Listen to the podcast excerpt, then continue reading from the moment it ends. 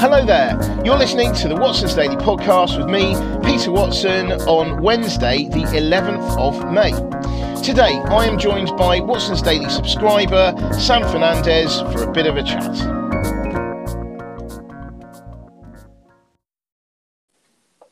Hi there, Sam. How are you today?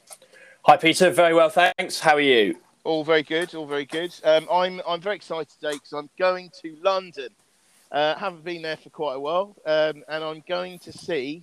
Um, I am going to see Ralph. So any of the podcast listeners who are, um, you know, who listen to the the weekend one, um, I'm going to see Ralph. I have not seen him in person for about three years, so I'm really looking forward to it. Um, so I might do a little, you know, little video to say hello or something, uh, and then later on today, hopefully, I am also seeing Jake Schogger um, of Commercial Law Academy. So um, all, it's all going to be a good day today, I feel. Uh, but it's even better because now I'm talking to you, Sam. Right now, that's that's like this is great, right? So, um, so um, uh, anyway, so what what uh, what story would you like to talk about today? And at least this is indoor, and you're not getting swamped by the rain. But that's uh, right, no, exactly. Sounds great. So yeah, so today I was particularly interested in the story about FIFA and Electronic Arts, as yep. they are set to separate for um, after the release of FIFA 2023 for the first time after over 20 years, as they cannot agree certain licensing fees. Um, so, just for a bit of background, EA Sports video game has over $20 billion in game sales alone over um, 20 years, and 1.2 billion annually is um, generated from the Ultimate Team via in-app purchases. So FIFA and EA have an incredibly historic relationship, and it's big news that they're set to separate. Um, and there are key issues here. Some of them are financial, some of them aren't. But uh, before we get into that, what do you think about this, Peter? Yeah, I mean, I think that um, you know, it's it's an it, well. Uh, let's be honest. I don't find this that interesting. You know, I was going to say it is interesting. I find this. is I think this is quite a. You know. Um, it's I don't know. I, I suppose I'm not a mate. I'm, I'm going to confess here. I'm not a major football fan, right? I do feel there's a lot of corruption and stuff going on in the game, um, but I think that this is this is interesting from the point of view that it's a historic relationship that is, um, uh, you know, is is now come off has now come off the boil, um, and I, I, don't know. I don't know because obviously you don't know both sides um, as to whether FIFA has been greedy and asked a lot, or or what? Um, I don't know because they do have form in that kind of thing. Mm. Um, but um, but ultimately, um, I think that Electronic Arts has possibly the upper hand. But I think you you I mean you know more about this than I do, though, don't you? I mean in terms of the who's signed up and how many teams they've got and all that kind of stuff. Yeah, so I mean, I, I, did used to play FIFA in my junior years. I, mean, I, say, I say, junior. I'm still junior, but uh, yeah. and I, I can't I can't confess I was any good. But in effect, what's happened is that FIFA want to double the license fee, so the mm. use of the name FIFA on EA Sports um, games to 150 million dollars from 75 yeah. million. Yeah. And FIFA also want less exclusivity on the agreements involved. So mm. FIFA obviously want to scale their licensing with other new partners and developments using the same FIFA brand, which EA Sports thinks because they're paying such a significant amount of money, they mm. don't think that's fair.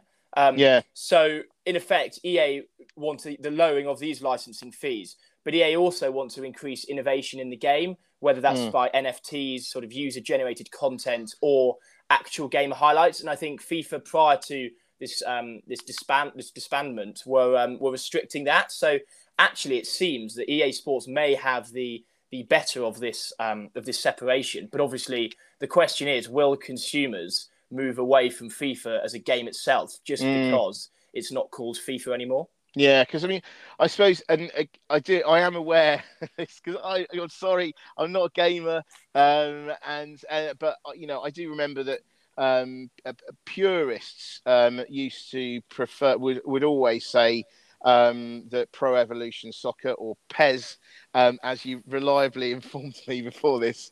Uh, so, uh, yeah, Pro, I know that Pro, Pro Evolution Soccer um, was seen to be the, the better game. Um, but then it had weird names for, for teams and things like that because of the licensing issues. And I just wonder whether now, you know, whether uh, Electronic Arts just has, you know, is, is in a in a better yeah, position of power on this kind of thing. Mm. So there, has been a historic debate, as you say, between PES and EA Sports as to which game has the most subscribers, the most users. Yeah. Um, and interestingly, EA Sports have separate deals with 300 leagues, mm. which obviously includes the clubs within those leagues globally and UEFA, which mm. suggests that, that and, and, and actually we've seen on Twitter um, and various other social media platforms that clubs such as Liverpool and Real Madrid have mm. published their support of EA Sports and said mm-hmm. that they mm-hmm. will continue to use the game as it moves to be called EA um, EA Sports FC and not FIFA. So mm. I think the fact that EA Sports has these individual agreements um, and the fact that I, I, don't personally think consumers will not select an, or opt to play FIFA just because the name has changed, mm. given that the in-game dynamics um, will remain the same and, and the way the game functions. I don't think we will see a significant uptake in PES or a significant move of consumers away from the game itself. Mm. I mean, I think that um, uh, you know, from a commercial standpoint, uh, I think that this shows a lot of potentially shows a lot of confidence from Electronic Arts. You know, I mean, it is it is the the you know obviously very well known for its sports franchises. Um, and I think you know these kinds of things are go- this kind of power is going to be important if we are going to move more towards this um, on um, you know um, uh, gaming. Um, uh, uh, oh, I'm trying to think of the phrase. You know where you it's like pro gaming. You know where people actually. Oh yes, yeah, uh, e- so, esports. esports. Yeah, esports. That's the one. Yeah. So, um, so I think that um, you know if in in the in the world of esports, if you've got Electronic Arts being the premier name, then you know it's in a better position. I would argue than say FIFA is. Hmm. um, mm. because now you know it's not just football; it's all these other sports as well. Um, and as long as it doesn't sort of lose um, out on those kinds of things, then um, I would have thought it would be quite well placed. So I think this this would suggest to me confidence of Electronic Arts mm. over you know its capabilities. And and this this case this example isn't to say that EA and FIFA cannot work together in the future. Mm-hmm. Um, there, there have been suggestions that the World Cup game mode, which is obviously affiliated to the FIFA name mm. will potentially be allowed to be used in the, um, the preceding issues of um, and, and, games of, of EA and, and, of FIFA hmm. itself. Mm. So, you know, this isn't to say this is the end of the relationship, but this is just clearly a, a time where two historic and, and very large corporations have different mm. ideas about where they, they see the game in the future and moving forward.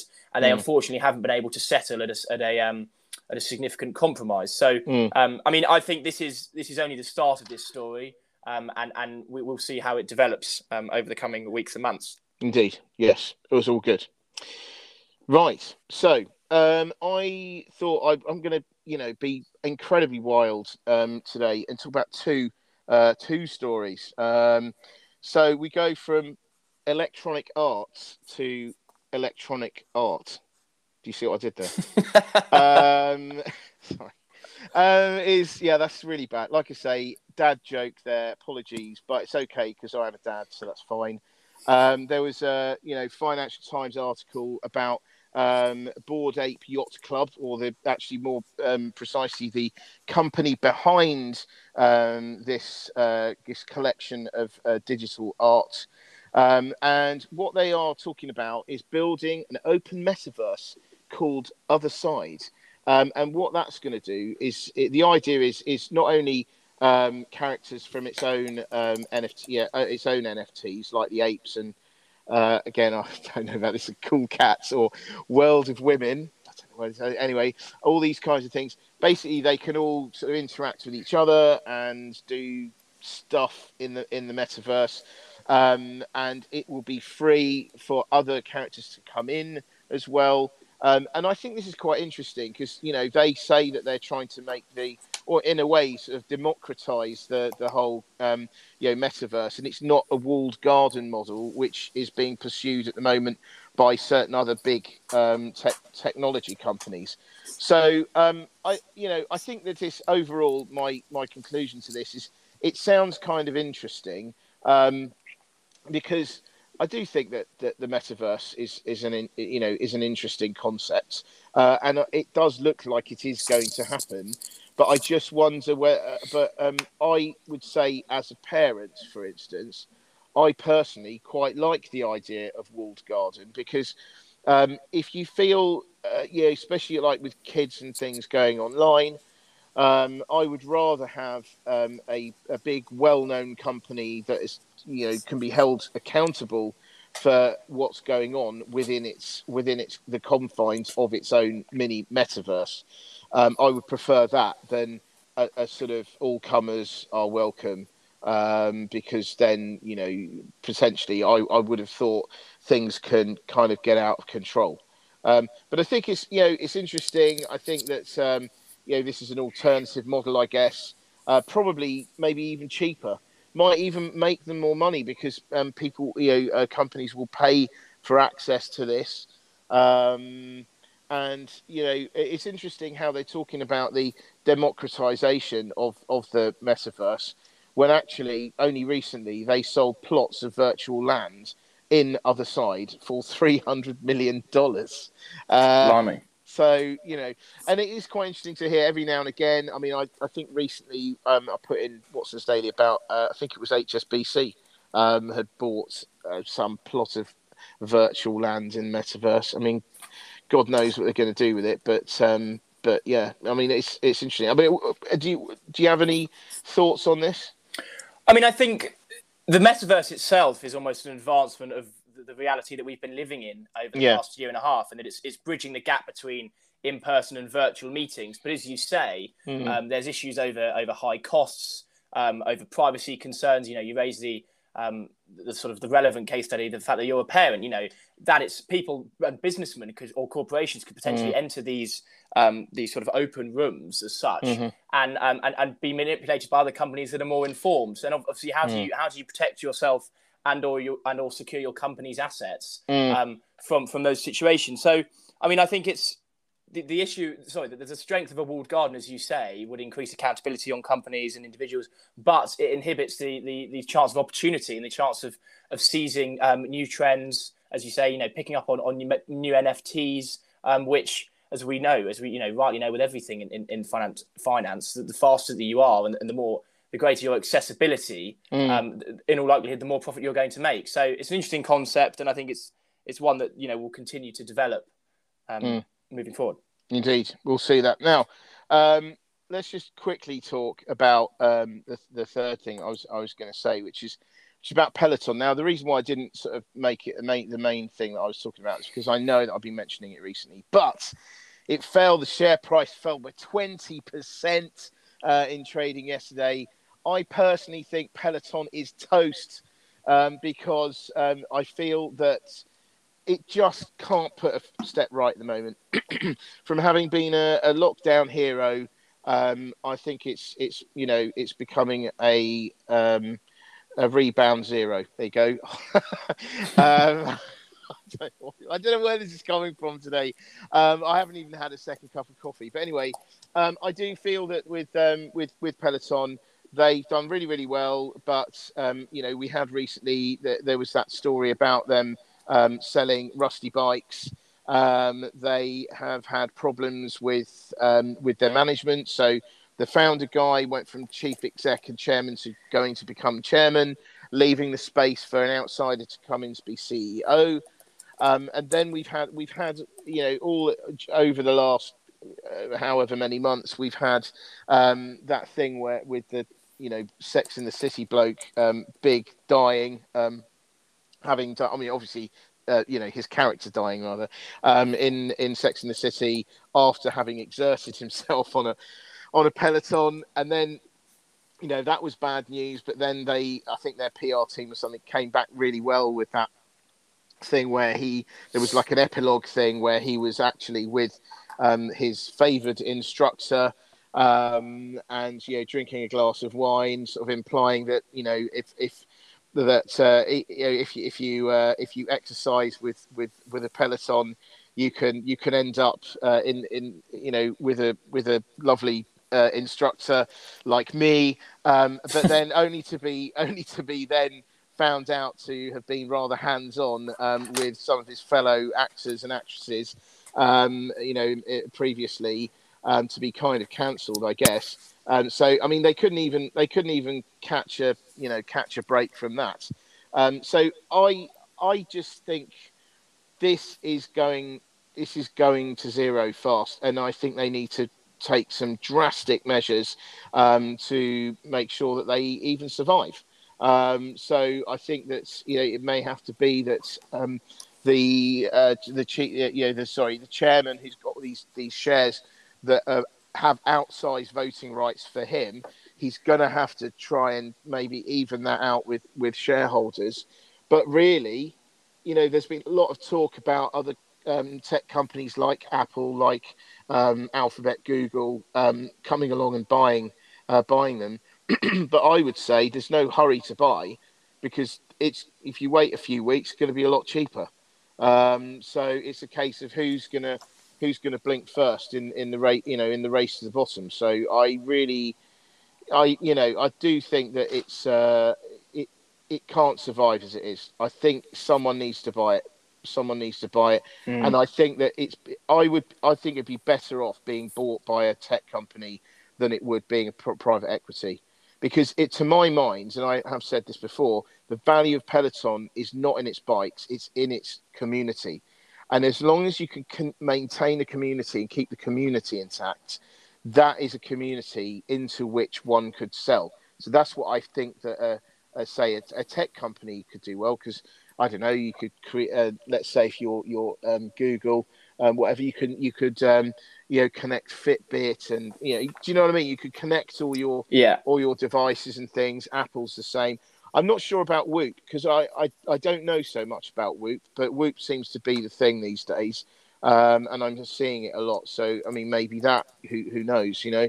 But um, but anyway, I, I think that really what it needs to do, um, it needs it can't just stay on its own. It needs someone in, and it needs doesn't need just like a silent partner because that's what they sounded like they were looking for the other day. Like a, you know, uh, we would like we're putting up a stake of fifteen to twenty percent for sale, but you know you don't want to. They, they you don't need a silent partner. They need someone to go in and perform drastic surgery on that company.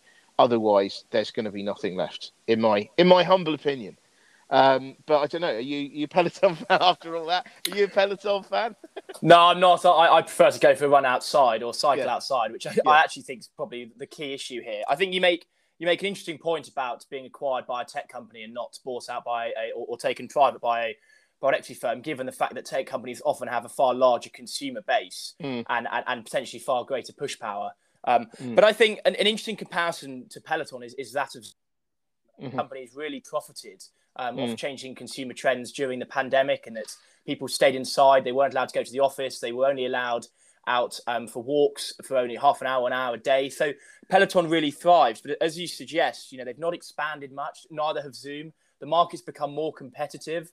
Mm. I think people people now think that Peloton actually that the bikes themselves are quite expensive for what mm. they actually are. Mm. Um, when if it's if all it is is a community, can you not join onto that community from your own bike? Um, they've had a few issues with um, with supply and demand as per you know global companies with one of their bikes actually having rust on it which hmm. suggests mm. it's not been made um, made in their, in their sort of production line and factory it's been purchased mm. and then remodeled um, mm. but i think we, we saw recently that you know you talk about peloton changing its model they've um, they've abandoned a new 400 million dollar factory in ohio um, mm-hmm. and they've they've um, they've reduced their workforce by 2,800, which, um, according to the FT, has reduced their cost by 800 million dollars. So that mm. suggests that they are taking drastic action and that actually mm. the company itself knows that things need to change. But mm. the question is, and, and, and maybe the, the, the, process and the analysis is that should this have happened six months ago when they mm. had extra capital, um, when they had more support, people were using Peloton and,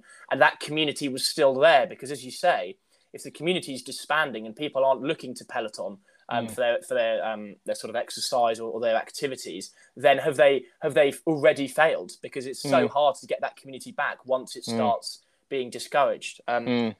Yes, I mean, I think they are tight. You know, I do feel that fitness to me, I think it, it becomes more successful if you can build that.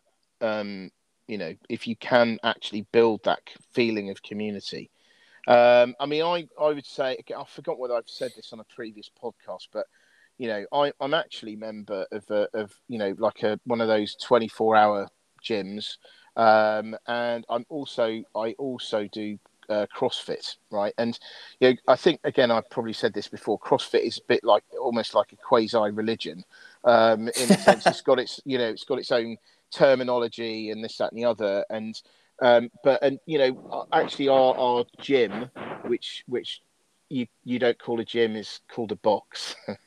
uh, again, another terminology thing.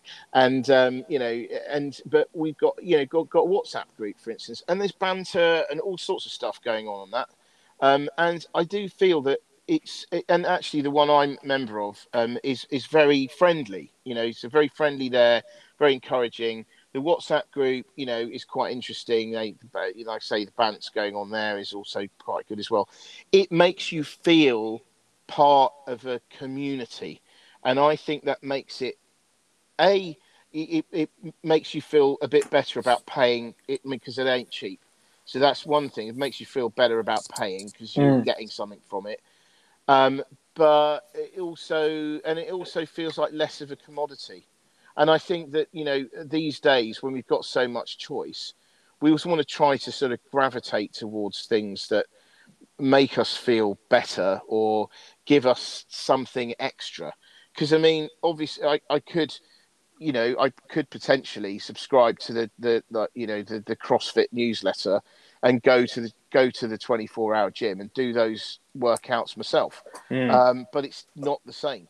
You know, and, and I would say this is someone I don't go for personal trainers. I don't go for I don't like you know I don't need anyone you know shouting in my face one more rep or something because you know I do push myself to the limit anyway. So, but it is just quite nice to feel that there are other people there as well who are you know, in a similar similar situation. So, you know, I, I do think that if if um, Peloton can harness that that feeling of community and and um, togetherness and, and, all those kinds of fluffy words, um, then I think that uh, you know it, it will it will have more staying power than just saying, "Hey, look at our cool bikes," because they're not that they're not they're not all that. Uh, I don't think. Mm. So yeah.